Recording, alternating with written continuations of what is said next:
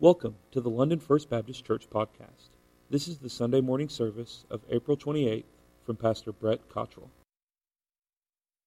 want to invite you to turn to the Gospel of Mark. We took a break for several weeks as we got ready for Easter. This morning we resume the Gospel of Mark. It will be chapter 9 as we look into God's Word this morning.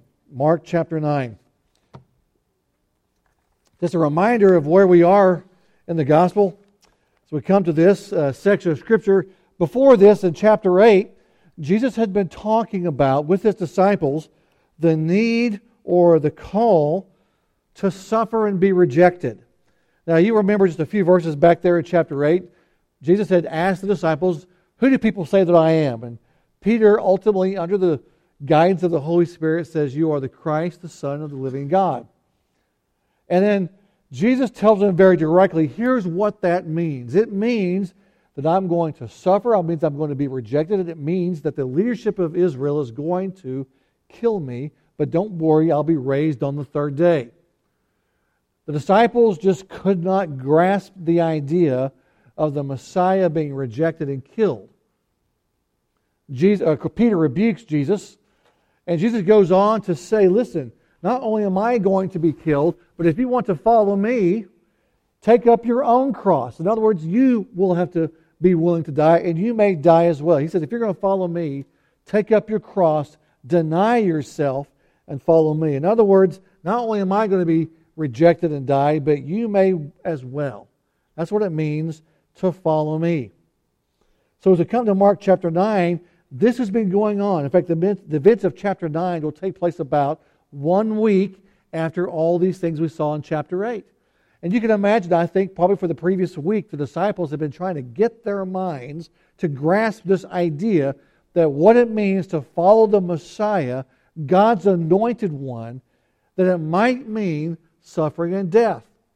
And they just couldn't bring themselves to do this. They, it confused them, it disillusioned them, it uh, challenged them. They just didn't know what to make about this. Everything, and I mean everything they had ever been taught, everything they had ever known about Messiah, had told them that that meant victory. It meant triumph. It meant freedom. It did not mean rejection and suffering and death. And so this challenged everything they'd ever been taught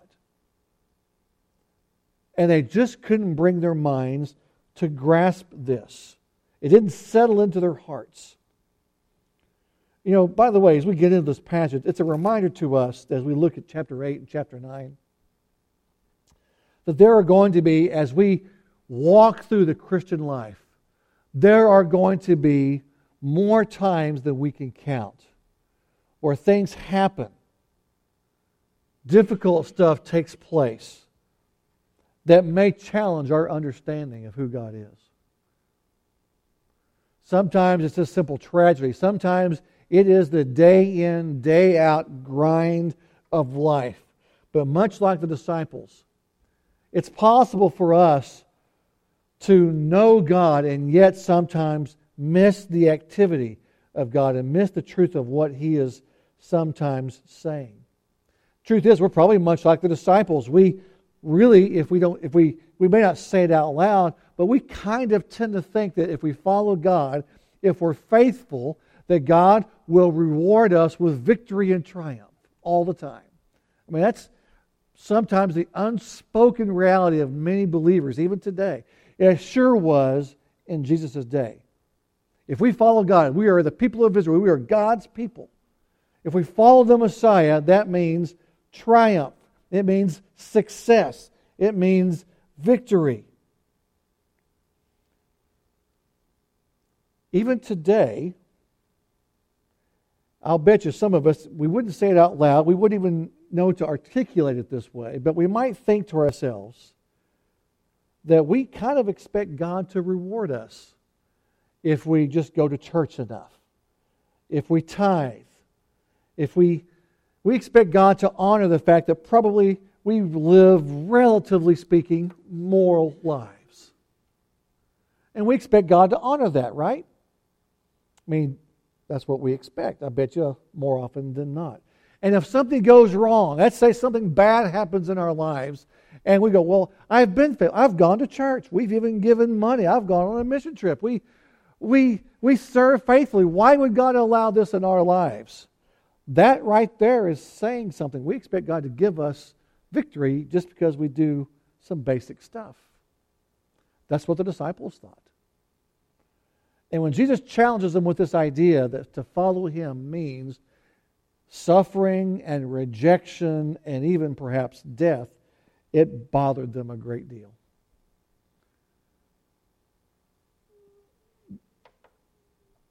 Do most of us know the children's church song, Jesus Loves Me? I'll bet, so I'll, bet you here, if I ask you to sing Jesus Loves Me, I bet you most of you could do that. Jesus loves me, this I know, for the Bible tells me so. Little ones to him belong. All right, we know, we kind of know the words. And the words of that song are true. And they're profound. But let me suggest something to you. It's also simple. Now, simple is not necessarily bad, but we know as we mature and grow in our faith that the fact Jesus loves me, this I know, does not mean that I get everything I want. Sometimes the fact that Jesus loves me means I might walk through the valley of the shadow of death. Sometimes the fact that Jesus loves me means I will endure great pain. If you remember in John chapter 12, Jesus' friends, Mary, Martha, and Lazarus, Lazarus was, was sick to the point of death, and Jesus, it says, when he gets word of what's happened to Lazarus, that he delays for four days. And what's interesting, if you go back and read that passage, it says that Jesus delayed because he loved them. Well, that's a little counterintuitive, isn't it? You hear someone sick, what do you do? You drop everything and you go because you love them. Jesus delayed because he loved them. He didn't go. He waited for four days because he loved them. And what happened because of that delay? Lazarus died. Know what that means? It means Lazarus died because Jesus loved Mary, Martha, and Lazarus. Now that just goes. Now we know the rest of that story, don't we? We know that that death was followed by Jesus showing up, and after four days in that tomb, him raising Lazarus to life. Now that wouldn't have happened. Imagine what would have been missed if Jesus had showed up early. Sometimes the fact that God loves us means that we go through the deaths, that we go through the rejection, that we go through the suffering. For the disciples, they had not put those two things together. They had missed all those patterns. Remember the last three weeks before Easter? We saw these patterns in the Old Testament of what the Messiah would be like, that he would be rejected, that he would. Oh, Phil's knee's coming on. that went away. All right. That he would be rejected, that he would suffer. We saw that in the life of Joseph. We saw that in the life of Abraham and Isaac. We saw it in Ezekiel. That to follow God, the pattern of the Old Testament, that, that God's anointed often were rejected. They often were, uh, were suffering. They often were even going through a type of a death, and then you would see them resurrected in a, in a manner of speaking, symbolically. You saw all that throughout all the scriptures. In fact, every one of the prophets at one point is rejected by the people of Israel. It was the pattern all throughout scripture, all throughout God's history with his people. And yet, the disciples never, the, the Jews of Jesus' day never understood that sometimes being God's people means suffering. Let's read Mark chapter 9. All this feeds into this. Mark chapter 9. Jesus was saying to them, Truly I say to you, there are some of those who are standing here who will not taste death until they see the kingdom of God after it's come with power. Six days later, Jesus took them, took with him Peter and James and John and brought, him, brought them up on a high mountain by themselves, and he was transfigured before them. And his garments were became radiant and exceedingly white, as no launderer on earth can whiten them. Elijah appeared to them along with Moses, and they were talking with Jesus. Peter said to Jesus, Rabbi, it's good for us to be here. Let's make three tabernacles one for you, and one for Moses, and one for Elijah. For he did not know what to answer, for they became terrified. Then a cloud formed, overshadowed them, and a, video, and a voice came out of the cloud This is my beloved Son, listen to him. All at once they looked around and saw no one with them anymore except Jesus alone. As they were coming down from the mountain, he gave them orders not to relate to anyone what they had seen until the Son of Man rose from the dead. They seized upon that statement, discussing with one another what rising from the dead meant. They asked him, saying, Why is it that the scribes say that Elijah must come first? He said to them, Elijah does come first and restore all things, and yet, how is it written of the Son of Man that he will suffer many things and be treated with contempt? I say to you that Elijah has indeed come. And they did to him whatever they wished, just as, just as it is written of him. You may have heard this weekend a big movie came out. Some of you may have known that. Probably the most anticipated movie of the last several years Avengers. Some of you care, some of you could not care less. It was a big deal. It is a big deal. They're saying this movie will probably make upwards of $1 billion in the first week. I contributed a small sum this weekend. Now, thing about movies is, especially the big ones, months or weeks before those movies come out, they have something called a teaser trailer. Now, y'all know what a movie trailer is, right? What's the point of a movie trailer? It's to give you a hint, a tease as to what is coming. It's going to make you want to see it even more. That's the idea. Well, we have come out of this whole discussion that Jesus, Jesus has had with his disciples about suffering and death and hardship and rejection. And they're confused and they don't know quite what all this means. And so Jesus is going to give them a trailer. He's going to give them a teaser. Yes, this is what might come in the next future, but I want you to know what's coming way out there. I have in the, uh, I don't usually do this, but I have a pun in the sermon title this morning. It says a sneak peek. And you might be thinking to yourselves, well, peek is not spelled P E A K when you're talking about peeking into something. But this took place on a mountain, all right? Peek, P E A K, it's a sneak peek. I know it's a bad joke. Jesus is giving them a sneak peek. At least he's giving Peter, James, and John this morning a sneak peek as to his glory. It's almost as if he's saying, Listen, I know I've told you some very difficult things and some things that are hard to understand, and some things that in the coming months you're going to look at and go, Wow, I don't get it. And I've been talking to you about suffering and dying and rejection. But I want you to know something, Jesus says, or it's as if it's as if he's saying this. I want to give you a sneak peek as to the end of the story. I want to give you a trailer. I want to give you a glimpse as to what is on the way. And so Jesus takes them to the top of an unnamed mountain. It's probably not too far from Caesarea Philippi. Some believe this is probably a mountain called Mount Hermon. Mount Hermon is the highest mountain in that particular area on the northern part of Israel. It's the source of the Jordan River. So perhaps it's, the, perhaps it's Mount Hermon, perhaps it's, it's somewhere else. And as he as this, all this happens, as he takes Peter and James and John up to the top of this mountain, it says that he was transfigured before them. It's the word we get the word metamorphosis from. It's a transformation, it's a complete change. And so here's what's going on. He's been talking about suffering and dying and rejection and resurrection, and they're just confused and they're depressed and they don't know what's going on. And so he takes these three men to the top of this mountain and he is before them transformed.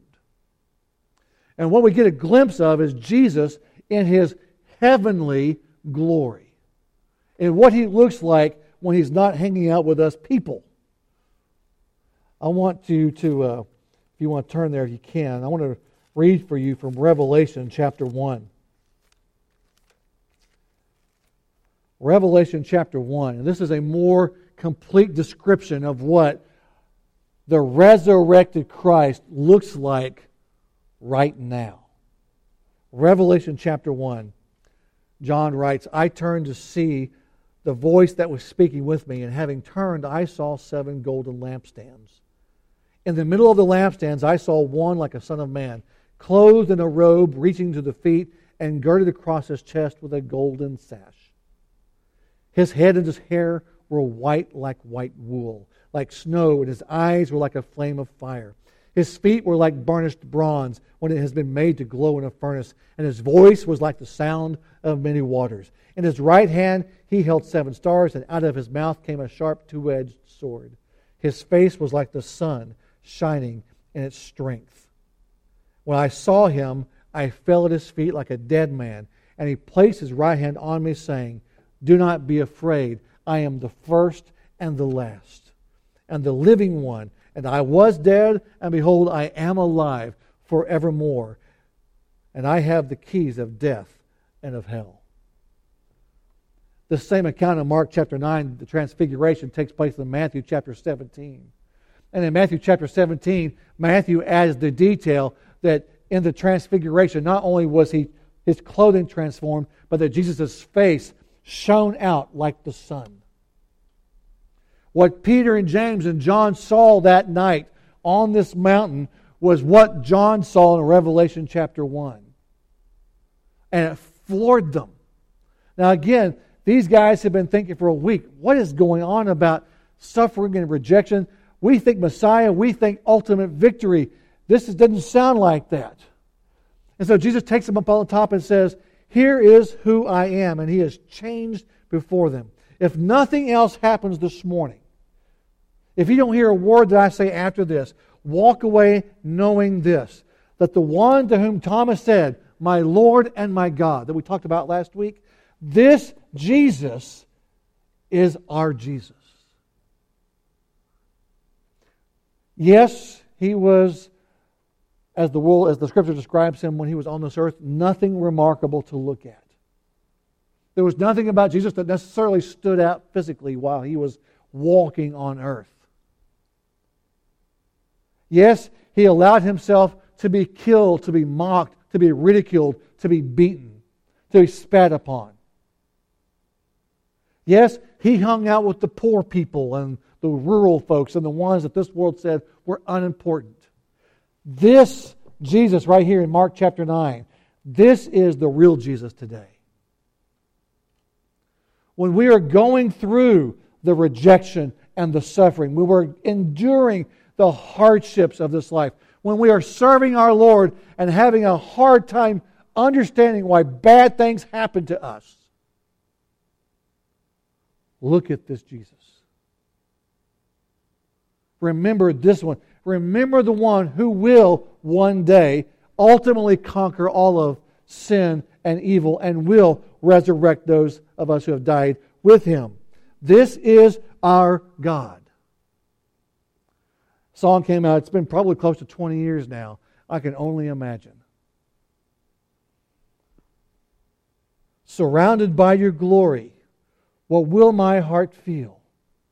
Will I dance for you, Jesus, or in awe of you, be still?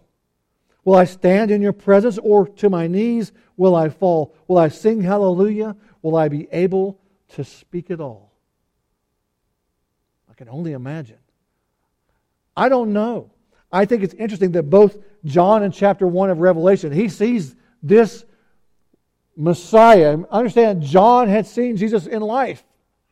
And when John sees that same Jesus in his heavenly glory, he says, I'm like a dead man. He just falls down. He's not moving. Peter and James and John, it says here in chapter 9 that they are terrified. They don't know what to do. They've got this vision of Jesus in front of them and they don't have any clue as to how to handle this. There's nothing in their experience that's prepared them for this type of heavenly picture of Jesus. At Peter, not knowing what to say. Now, if you're like me, you probably have been told if you don't know what to say, say nothing, right? Uh, Peter doesn't buy. Peter doesn't go by that. Peter doesn't know what to say, so he just comes up with something. Now, more often than not, Peter's like us. When you do say something, when you're not supposed to say anything, it's the wrong thing. So that's what Peter does. but the bottom line is this they don't know how to handle it. They see this vision. They see Jesus. They see Moses and Elijah. And by the way, well, we don't have time to get too much into that this morning. Seeing those two people in particular, Moses and Elijah, would have given the disciples reason to believe that this means the end of the world. For them, it was an apocalyptic type thing. Well, this means that it's all about to end. We're here. We've finished. That's what it would, would have been for them. And so Peter sees all this.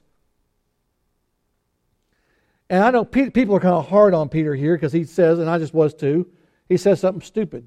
He says, well, let's just build three tabernacles right here and just stay here. Because Peter's going, how is it going to get any better than this? Now, again, it's amazing how many I was reading some commentaries this week. It's amazing. Peter just gets hammered here. I mean, stupid Peter. Yeah, I get it. But part of me is kind of going, wait a minute here. He's got this vision of heaven. He's got this picture of, of Jesus in all his glory. Who wouldn't want to hang out there? Is that so hard to understand? I mean, David says in, in the Psalms, he says, One thing I have desired the Lord that I will seek, that I may dwell in the house of the Lord all the days of my life, to behold the beauty of the Lord and to inquire in his temple. David says, I can't think of any place better to be than face to face with God. Peter sees this and goes, Well, yeah, let's stay here. So, yeah, it, it probably wasn't the best thing to say. It wasn't the right thing to say. In fact, God just kind of ignores it. it's like, yeah, whatever. I think Peter just has a desire to be in the presence of the glorified Christ. But one thing you'll see here is that um, Peter's request is never even, you know, never even answered. The cloud comes in after that. And by the way, the cloud is a is a, the understanding there is that means God the Father showed up. Whenever you see that cloud like that, that means that's God the Father showing up. If you go back to Israel when they're at Mount Sinai, Moses has brought them out of Egypt, and they're at they're on they're at the foot of the mountain, and Moses is up on top of the mountain. You remember the description in Exodus is that the mountain was covered with a great cloud. It thundered. It was the presence of God the Father. That's what's going on here. So they're in God's presence in this vision of heaven. God just ignores Peter's babbling and says, This is my son. Says, Listen to him. Pay attention. Now, why, why that of all things? Because they're having a hard time listening right now. They're hearing what Jesus has been saying, and they're having a hard time following that. Some of them perhaps have even begun to question whether or not Jesus has a right understanding of his own role. They're going, wait a minute. Messiah doesn't mean suffering, it means kicking out the Romans. Messiah doesn't mean death, it means life. Messiah doesn't mean suffering, it means victory. And then God shows up and says, That's my son. Let me paraphrase a little bit. Shut up and pay attention. Listen to him.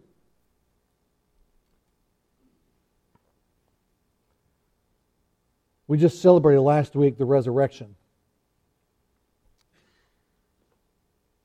The resurrection, Easter morning, obviously that holds great, great sway. We look at that. It's, it's, a, it's a thing that reminds us of the power of God. But one of the things about the resurrection that makes it even more powerful is this. Again, you don't have a resurrection unless there is first a death. The light of the resurrection is made all the more bright when you've gone through the darkness of the Friday. When you've experienced the flogging and the suffering and the rejection and the mocking, the resurrection is all the more powerful. Now, you and I, we are on the same path as our Messiah, as our, as our Savior. Doesn't mean that we're going to die a death that is that horrible. It doesn't mean that our death will redeem anybody as His did. But it does mean that living a life that brings honor to God the way Christ did might mean suffering, and it might mean at the end, and it will, end, it will mean at the end, resurrection. We're on the same path. that Christ was on. We have on our logo, you see it up here on the screen. The first part of this little motto up here says, Together for Christ. The for Christ part means that we are living, dying, celebrating, sacrificing on behalf, not ourselves, but on Jesus' behalf. We live on His behalf. It means we're just a few weeks away from, uh, from graduation ceremonies. There's going, there's going to be graduation ceremonies at college here in just a couple weeks. Uh, a couple weeks after that, there will be some high school graduation ceremonies. We have uh, quite a few seniors, high school seniors this year here at London First Baptist. What it does mean this, what Together for Christ means, what the scripture means, what Mark chapter 8 means this. It means that the expectations on you young people who are graduating this year, it means the expectation is that we have, that hopefully your parents have, but for sure that what God has, is that it means the expectation of your life is that it will be lived not for yourself, but for Him. It means that the majors you choose, it means that the careers you choose, it means that the money you make, that the family you will raise will be done not for your own sake, but for the sake of Christ. It means that we as parents and grandparents and great grandparents, it means that you as, as workers and employers and employees, that you work your job not for your own sake, but for the sake of Christ. That means the way you handle your work it means the way you handle your finances. It means the decisions you make about how to treat that person or that person. It means that the, the integrity of the deals that you do, how you handle your taxes, yes, all that stuff is done not for your own benefit, but for the sake of Christ. Everything that we do is for His sake. So I do it in such a way as if people were to look at it, they would go, wow, that makes God look good. That's the expectation of our lives. The expect, that's the expectation Christ had of his disciples. It's the expectation I believe God has for us this morning. We live for Christ. Now, let's be honest, that gets hard sometimes because the reality of life is difficult. That's why we need a Mark chapter 9. It's why we need to, when every once in a while, when the grind of life is difficult, when I'm not sure what decisions to make, when I'm not sure how to handle this circumstance, I do it. I look first, I look at the resurrected, glorified King of Kings. And I go, that's who I'm living for. That's what I need. And now that helps me make better decisions today.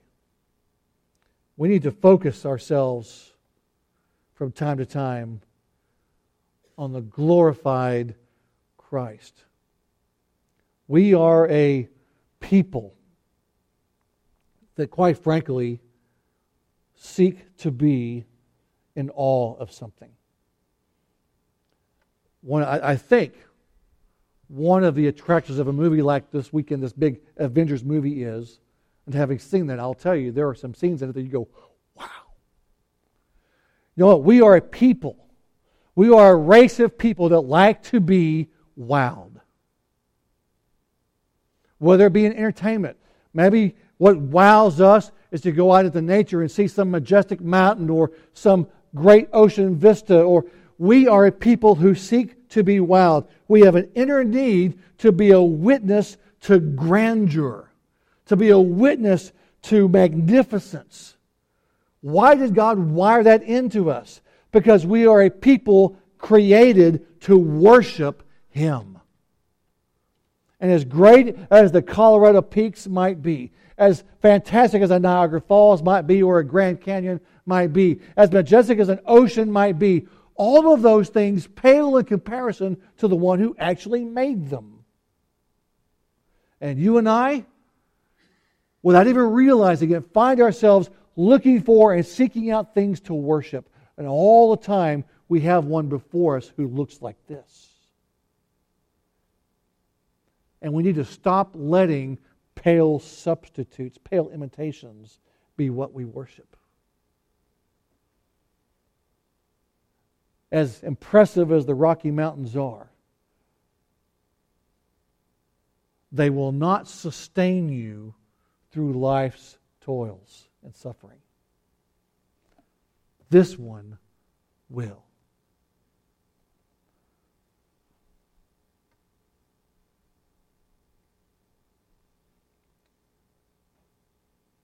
This whole thing they seized, Jesus puts in front of them.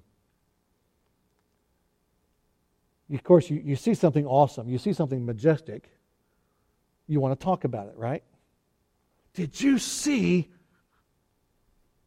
Have you ever seen anything like that? We, we see those things, we finally get the chance to witness to them, and we want to, to talk about them. So they do. God says, You listen to him, and they began to talk about what they have seen and what they have heard. And what we get a glimpse of is that even with this glimpse of Christ, they still don't understand what is going on here. They think Messiah and suffering are mutually ex- exclusive. They think being God's people and being obedient means nothing bad will ever happen. And what Christ is telling them is in Mark chapter 8 Mark chapter 9 is that the two things can't be separated. In fact, suffering and death always come before resurrection and glory. I hope I don't butcher the story up too much, Bob. We were meeting Thursday morning, and he spoke of a friend of his, I think back in Texas, that had had, some point back years ago, both of his legs amputated. I said, like, you know, like the knees? He goes, no, like legs completely amputated. And Bob made the comment, this guy will tell you that there was an incredible thing that's happened. I went, what do you mean? Because quite frankly, I was whining because I might have to have foot surgery. I didn't like that. I was, I was whining a bit. I don't know if Bob told that story to shut me up or what, but. So this guy had, was in the hospital doing reading his Bible. Nurse came in. What are you doing? I think he said she was from India. So he tells her. So he's up talking to talking to her through the scripture he's he's studying. The next day, she brings in seven more. And he has a Bible study with eight nurses there in his room. As I understand it, they all came to faith in Christ. All of them were Hindu. Now, guess guess what? I can't. I'm not, I can't speak for this guy, but I'm guessing this. Every time he looks down and sees his legs missing, know what he sees? Eight people coming to Christ.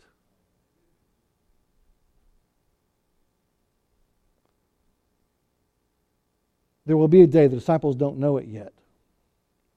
There will be a day when the idea of taking up their cross won't simply mean horrific death. but they'll see the cross as the agent of victory and triumph. That's why you and I wear it as jewelry or put pictures of it in our homes or in our churches. The Transfiguration is giving us a preview, it's a teaser. That yes, we will have lives that will probably have great tragedy and great difficulty and even suffering for the cause of Christ if we are obedient to Him. But it also means that those things will one day not be seen as horrific in of themselves, but they will be seen as the things that saved. It's a trailer, it's a teaser. Here's what is to come. If you're going through one of these things this morning, I'm not going to, I can't make it seem easier than it is. It's, it's hard to endure suffering and rejection for the cause of Christ. It's difficult to go through the grind of life. I'm not saying it's anything other than that. But I want us to see this morning that if the transfiguration, I want us to see this morning the God whom we serve, who will take those things and redeem them and turn them into signs of victory and his great love.